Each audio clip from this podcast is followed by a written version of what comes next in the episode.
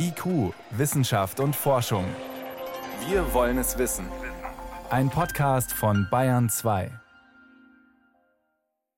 Das klingt so ein bisschen wie die Geschichte in einem Hollywood-Film. Forscher finden tief im Regenwald Südamerikas Überreste einer unbekannten Siedlung. Und sie wollen natürlich wissen, ja, wer hat da gelebt, welche Geheimnisse schlummern in den alten Steinen. Das klingt nach tropischer Hitze, lebensgefährlichen Tieren, wochenlangen Märschen durch das Dickicht des Dschungels und so weiter.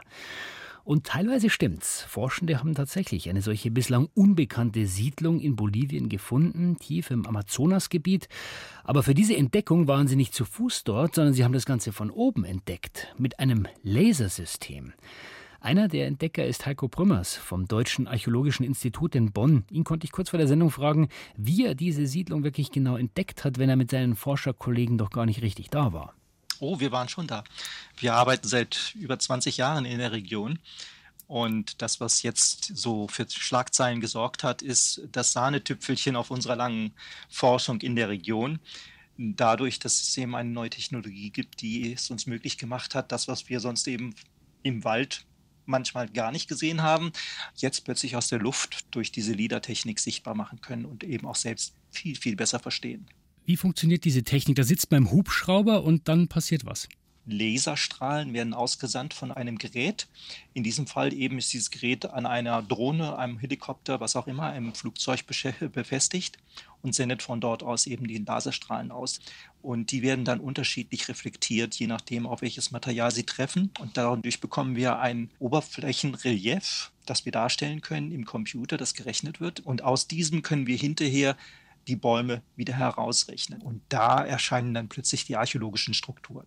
Und haben Sie dann auch gleich gedacht, ui, das ist was Besonderes? Ja, ich meine, als wir die Pläne gesehen haben von den ganz, ganz großen Siedlungen, das war schon ein besonderer Moment. Ja, also so gewaltig hatten wir sie uns auch nicht vorstellen können, beziehungsweise wir wussten nicht, wie gut das im Bild sich dann auch darstellt. Können wir da gedanklich mal hingehen? Was sehen wir denn da? Welche Elemente hatte diese Siedlung?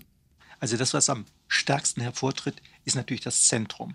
Das Zentrum besteht aus einer Plattform. Alleine diese Plattformen sind in sich schon monumental. Also das sind Plattformen aus Erde, zwei bis drei Meter, in einigen Fällen sogar bis zu sechs Meter hoch, die mehrere Hektar ungefähr. Bei dem einen Fundort, der Kotoka heißt, das sind 22 Fußballfelder, die Ausdehnung, die aufgeschüttet auf vier Meter Höhe, kann man sich vorstellen, was das für ein enormes Erdvolumen ist. Und auf diesen stehen dann Pyramiden, U-förmige Plattformbauten und andere Plattformbauten, die sehr, sehr wahrscheinlich kultischen oder administrativen Zwecken gedient haben.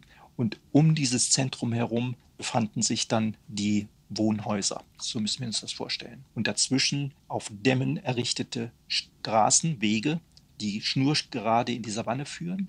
Und an den Schnittpunkten dieser Wege und der Umwallung gibt es wieder Plattformen, sodass der Zugang zu dem Fundort offensichtlich auch kontrolliert war. Jetzt schreibt man diese Überreste der Kasarabe-Kultur zu.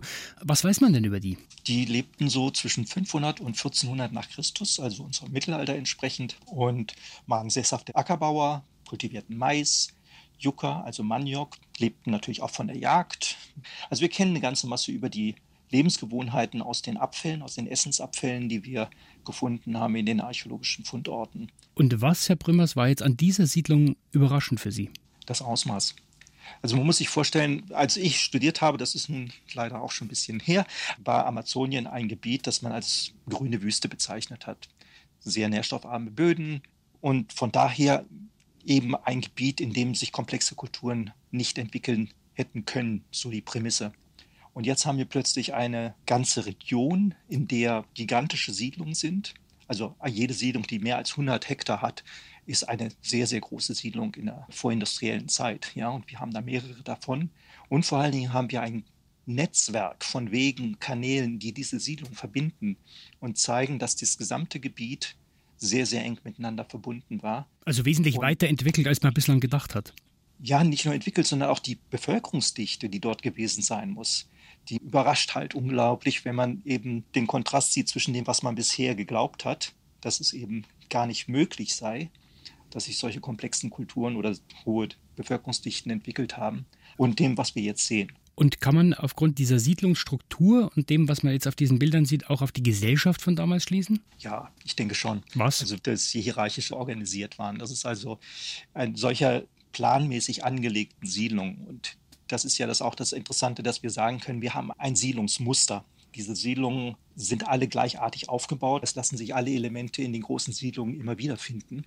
Und dieses Muster weicht sehr stark von allem ab, was wir sonst aus Südamerika kennen. Es ist also etwas, was sich sehr wahrscheinlich in der Region entwickelt hat. Und diese Siedlung so planmäßig angelegt, das bedarf natürlich einer Elite, die sagt, wo es lang geht. Und vielen kleinen, die es dann hinterher ausführen müssen. Ist auf jeden Fall sehr spannend, welche Geschichten dann noch rauskommen. Vielleicht auch Geschichten, die der Laserscanner noch nicht gesehen hat. Vielen Dank für diese Informationen. Vielen Dank, dass Sie uns mitgenommen haben in dieses archäologische Rätsel. Heiko Brümmers vom Deutschen Archäologischen Institut in Bonn. Ich danke Ihnen. Ich danke Ihnen.